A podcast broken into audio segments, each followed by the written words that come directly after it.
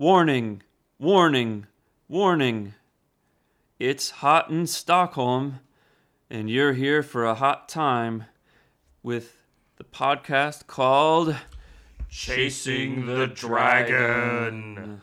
Welcome, ladies and gentlemen, to the 11th summoning of the Chasing the Dragon Gaming Podcast. I am your host, Andres. And I'm Ryan. Sorry, everyone, for the lack of content on the on the actual feed lately. Ryan and I have had to take a little break here and there because, well, scheduling pretty much. Ryan got a job. Yes, I got a job, but don't worry. After two weeks, it's gone, so I'll have a lot more time again. Absolutely. And um, yeah, so this is the first time we've been able to really, to really sit down and actually do something together. We haven't really even met for a while. Today we're going to bring you a fantastic, amazing summoning that we know that you've all been waiting for. We're going to discuss getting rules wrong in games. Has this ever happened to you? You're playing a game with some friends and you're enjoying yourselves, and then all of a sudden it occurs to you guys, wait, are, this doesn't make sense. You look at the rule book and you guys realize, oh, we've been playing the rules wrong for a while now, even. Uh, today we're going to discuss how getting rules wrong affects you, affects the game, affects your experience. Does it hinder? Is it a good thing? Do you just roll with it? How do you handle this? Yes, so there are bunch of different ways to actually get rules wrong, and we're talking about type of different situations that you can be in where you realize that you've played a rule wrong, and at what stage of the game do you realize that? Well, and what might also go into this discussion is house ruling. As house ruling comes about when you know you typically you get a rule wrong, or just when you don't like a rule or something else. I think you know house ruling and getting rules wrong in a way kind of go together. I mean, house ruling is you know you made a rule of yourself to almost ignore another rule or make a new rule that you felt was needed. So there's a distinction now between getting the rules wrong by mistake Mhm. and getting them wrong on purpose, Mhm. which means it leads to changing the rules for how you play the game. So let's first talk about getting the rules wrong by mistake. Mhm. Now, there's recently, actually two, two nights ago, I was playing the game Yedo. We were pretty early on in the game, and we were going to be doing something. Uh, there was me and my friend Victor who we had planned to do something in a certain way. I don't remember what it was, otherwise, I'd be more specific. But then, right when we were going to do that action in the way that we had planned on doing it, we looked up the rules to clarify them because it was um, all of us were, were pretty new to the game. We looked it up, and it turned out that the way that Victor and I had been planning on doing this action was the wrong way in the rules. And we talked about it, and the owner of the game said, "Well, it's okay. You can you can do it that way this time because you had planned on it." But both Victor and I said, "Well, you know, that's that's okay. Um, we're gonna do it the same way as the rules say to do it because the the reason being that no one had actually done that yet, and it was better. We thought it was better to, if we could, uh, kind of stick to the rules because that's the game." And so that's what we decided on doing was we, we we stuck to the rules and we each did the action the way that the rule said instead of what we had thought we could do. And how did that affect the game? Did you, since you had already been, since you were planning for, to do something wrong in the first place, and you're kind of building up to something, but then you realized that you couldn't do that. Uh, how did you mitigate that? Were you able to then just plan ahead to do, change strategies? What did you have to do? Well, it was it was a pretty simple action because this is a more of a, a, a very thematic Euro, but Euro style game where it's worker placement. So it really didn't have a big effect on long term in the game itself. So it was okay. We just did that, and it was maybe slightly not as good as it could have been the way we were planning, but um, it didn't affect any o- o- long term strategy. Uh, one one example I want to bring up, and more, um, I think something we should bring up for any of our listeners is our Risk Legacy episode. Now, for people who actually followed and listened to the Risk Legacy episode, or people who wanted to avoid it due to spoilers, we won't discuss any spoilers here, so don't worry. But um, people that did listen to it might have noticed that we actually played quite a few things wrong for several games, and it's it's kind of embarrassing, really, on our part. Well, I don't know if it's embarrassing. I think actually because of the type of game that Risk Legacy is the legacy type of game. Which, if you don't know what a legacy type of game is, it's um, it's basically a campaign version of a board game where uh, you every game that you play kind of changes the way the game is played. So actually, you change the rules. Every everything kind of changes in the game. Like you actually put stickers on the board, and so, since this is Risk, you can imagine like you you put a s- sticker on the on the board, and that permanently changes, let's say, a territory or something in, in a certain way. And um, R- Risk Legacy has played over 15 games, and I would say that our kind of rules misunderstandings were affected at least uh, probably over 10 of those 15 games. Mm. And so it was ha- did have a significant uh, kind of effect on the game for sure. And personally, um, I I think looking back on it, um, I think I maybe lost one or two of the games because because of that. Then again, maybe uh, maybe maybe not. Who knows what would have happened? Mm. So so I did have a, a I think a very significant effect on the game. Mm. And, and and when I look back on it, I I think that the the the rules that we got wrong, um, the game would have the game experience would have been much improved if we had followed the rules in the right way. But one thing I would say is that because this is is kind of like a unique, uh, a new style of playing games, it's difficult to get all of these rules right. And I think that the the way that the rules changes are incorporated in the playing of the game doesn't work very well because you put like a new sticker if it changes the rules back in the rule book and and it's like I think it would be better if you had like a page that you always take out and say on this page are all the rules changes. Now most of the rules changes did go on like two or three pages in the rule book, but it were in the rule book. I think there should be like a chart or something where it says like here are the rules changes.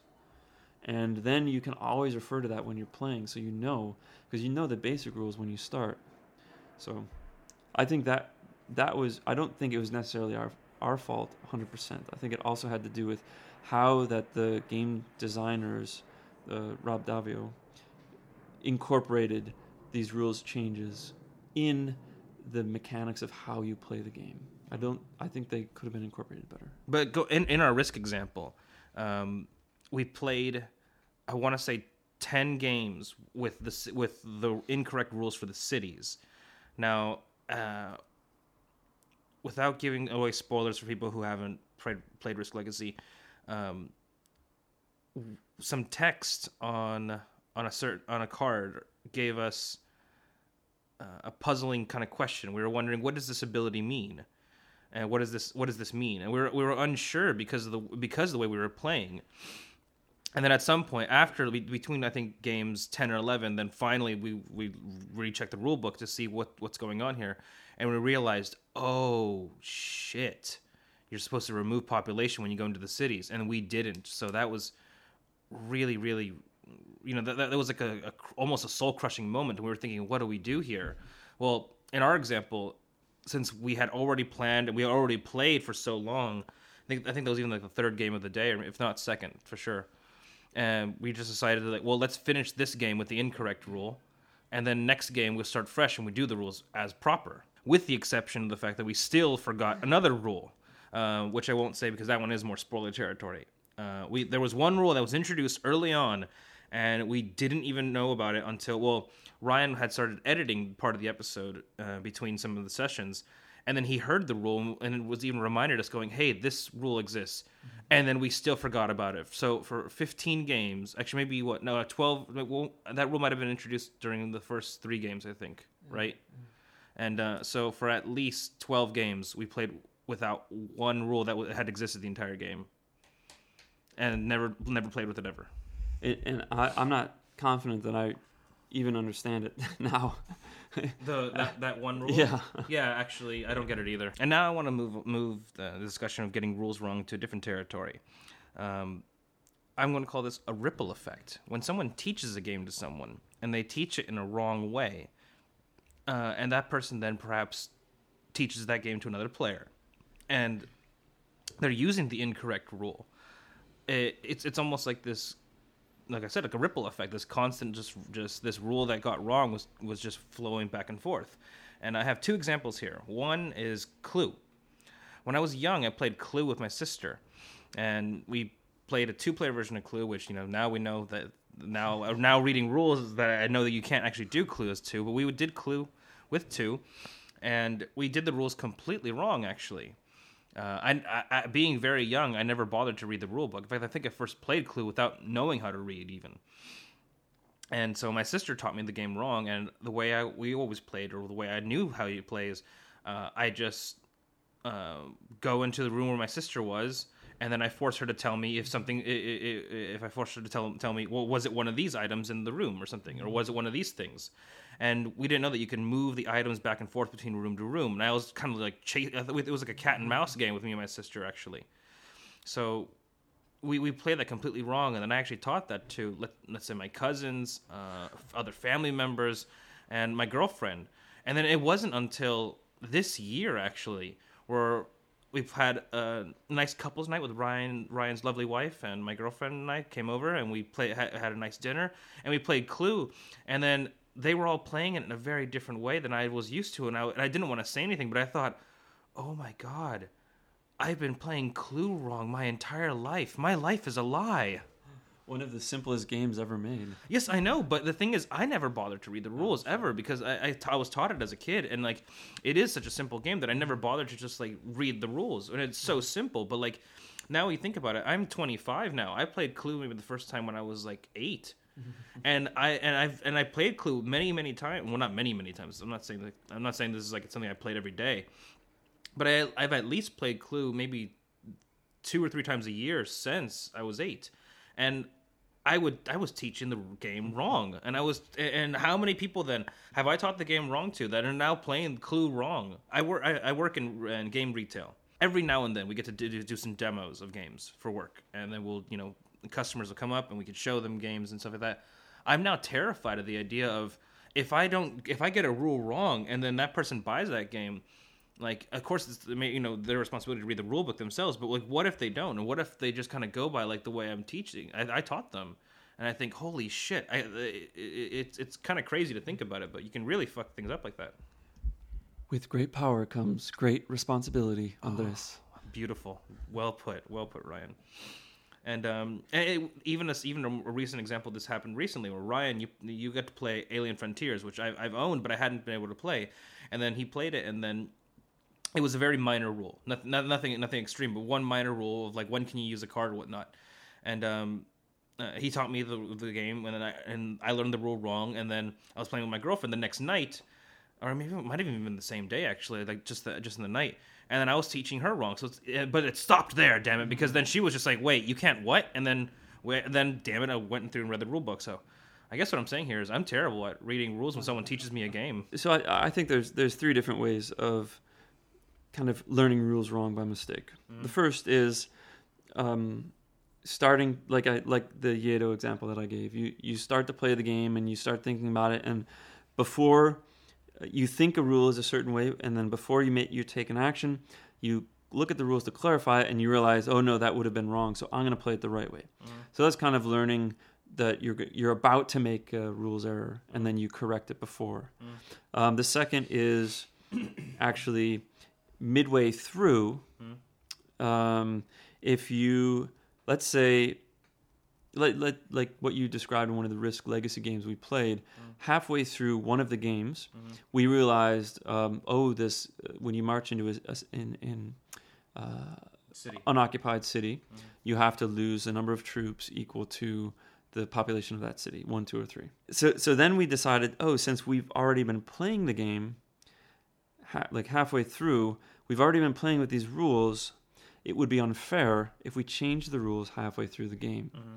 Now, I think that's a good um, rule to follow. Is is that if you catch a rules error before anyone has taken that action, mm-hmm. then stick with the rules. Mm-hmm. If someone or more than one person has already been playing wrong, like uh, an error to the rules, I think you have to keep playing it that way for the rest of the game mm. to make it fair for everyone. Yeah. Right? Um, and, and that is actually the most common thing, I think, especially when you're first playing a game, is that this this this actually is I think it's a pretty common problem is that halfway through a game you realize wait now this this rule is a little wrong wait let's go and clarify let's let me look that up and then you realize oh no we've been playing that wrong now you could say like oh well then I'm going to play it right this time and that gives you an advantage now that's unfair to the people who've already done it before who have had a disadvantage or vice versa for instance so I I think you you you really should stick with be consistent with the game that you're playing at Mm. that time. Now with with Alien Frontiers, that's the third way is that if you realize you've been making a rules mistake in previous games, Mm. right? But then the next time you play it, then you fix that rule and you go back to the way it was Mm. supposed to be written in the rules. Well, actually, in my in, in this in the little Alien Frontiers example, um, I, I I had followed by the wrong rule on my turn, and then on Alex's turn, she she didn't because we realized that oh you can use that, and we we just went okay yeah sure you can because it didn't really affect much. It, it, it- even even though that I played the wrong rule of one could I use a card, I, I probably I don't I don't remember the situation now, but I feel like I.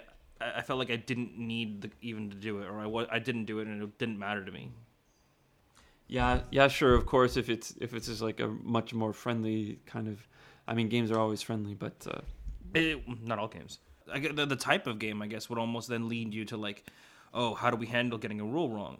You know, ri- with with Risk Legacy, you know, because it's it's more strategic heavy and it's more like the, um, you're really trying to plan things out, and there's there's large swings as to who's the leader and then who's the winner. Um, you for by us getting that rule wrong, realizing that midway through the game, we're like we have to continue getting it wrong, or else it's gonna change. It's gonna change the shape of the game. Uh, imagine if in your Yedo example, if you actually if you both went through the cor- incorrect action, and then you realize you could you couldn't do it, what would you have done? You think you would you think you'd take it back, or would you continue just doing the wrong? It's a more a more strategic, deep game. Alien Frontiers is very light, very you know, it's very casual. So in our example, we didn't I didn't mind playing the rule wrong on my turn, and then Alex correcting it on hers because it didn't really affect anything. It's it's a small light game. yeah, I, I think that, like I said before, the two options we had were, should we be allowed for this one action to be able to do it wrong, and then for the rest of the game we do it right, Mm. or do we play it right the whole game? But that was because you discovered the rule being wrong before you did the action. What if you discovered only afterwards? I think I think you're right. This this complicates the, the, the issue, and I think it has to be on a kind of case by case basis, because if it really is something that's very significant, like in the Risk Legacy, I think that was much more significant. Like Mhm. if if you w- were able to march through these cities really easy, Mhm. right, and then it's the next player's turn, and then they can't do that same thing, Mhm. that's a really significant disadvantage. Mhm. Um, and I think that the the Yedo example, it wasn't so significant that I think neither Victor nor I would have said, "Oh, everyone else has to play it this way for the rest of the game." I think I think in that case we would have also said it would have been more similar to the Alien Frontiers example. I think. And now we want to change a little focus, but keep on the topic of rules here. We want to discuss instead of getting rules wrong by like an accident, you know, purposely changing rules, house ruling. House ruling exists, you know, amongst any players and among, um, among well, may, I don't know about every player, but amongst many players, and they typically exist for you know reasons of you, you don't like this rule or this one doesn't make sense or maybe this game this helps some balance here and there or it's just funner and that's the, oh that's the way we play it is a term often heard. Or or or you could just be, I, whoa, I love this game, but I want to try something different. Like, how could I like change the game around to to like let's create a new scenario somehow? You know, just just to have fun with it. Almost be like a little mini game designer yourself. Yeah, absolutely. And um, you know, there's many many house rules I think we've had in, in our gaming tenure. I'd say. The classic example of house ruling, I believe, goes back to Monopoly. Hmm. The free parking space. I have no idea what this means. Please explain. To me. Have you have you played Monopoly? I played Monopoly when I was younger. Actually, I I, didn't like it then. Yeah. I think the last time I played Mono- I played Monopoly when I was younger, and I didn't like it then. And uh, I preferred Clue with my sister, essentially. And I think the last time I played Monopoly was well over 15 years ago. well, well, I don't really like Monopoly either, but I think that this is an example that the most number of people will relate to. Free parking is one of the corner spaces. So you have jail, you have free parking, and you have Go. go, and then there's a fourth corner. Something else. Something, okay. something secret. Um, but the free parking space just means that if you land on free parking, nothing happens, right? You don't have to pay rent to someone else. You can't buy anything. You can't do anything. But the most common house rule, I think, in Monopoly is that whenever anyone pays some sort of a tax or some sort of a fee or a fine or something that doesn't go to another player, like for instance, if you have to pay income tax mm-hmm. or you, you pay a fee from like a, one of the chance cards or something, that goes in the middle of the of the board, and whenever and, and that accumulates, and whenever anyone lands on free parking, mm-hmm. they get to take the money that's in the middle of the board. Okay. So that's that's that's the I think the the um the archetypal example of of a house rule Mm-hmm. from the one of the older ones. Okay, I had no idea about that. I mean, I had heard of this I think before, maybe on like Ludology or something. I heard about like this, but I had no idea what, in what context it was. But yeah, many people have then, I'm sure, implemented house rules. We've actually, Ryan and I have discussed at length how we could possibly house rule a game that we don't like, and then to perhaps maybe shape it into a game that we might like. Dungeon Quest. Um, we tend, we uh, neither of us are a fan of Dungeon Quest something we're missing. We don't get it. Maybe I don't know. I don't care. It doesn't matter. But we we we've we've extensively talked of how can we fix this system and how can we change it to our liking, essentially, or, or something we enjoy. Actually, Dungeon Quest is a wonderful game. I love it. I just don't want it anymore, so it's available for trade for anyone else. Just let me know. Thank you. Yes. Okay. Well played. Well played, sir. Well, something I want to discuss is what about in RPGs? RPGs rules are typically some uh, you know in the heat of the moment a rule might be simply ignored or changed or house ruled essentially. I'll give you my example, my my cred.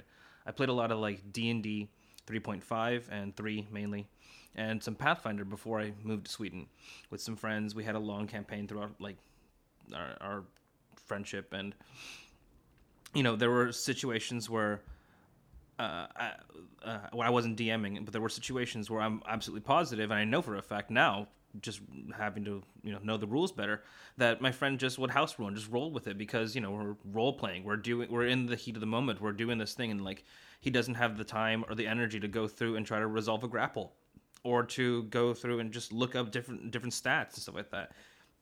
Three, uh, third edition and Pathfinder are very very rules heavy. Uh, I have a colleague who cor- I think correctly describes the D20 system as um, like an intricate cog work of of mechan- of, of like a of like a pocket watch. And uh, when you try to change one rule, it'll really affects something else in a certain way. But when you're just kind of role playing, like you know, like well, just just get on with it. You you kind of need to in that kind of moment because otherwise you might break the flow or you know might lose interest, might lose patience or attention of people or players. And uh, I'm, I'm you know we've done that a lot in our role playing years from not just D&D, we played some Star Wars from the West End game system.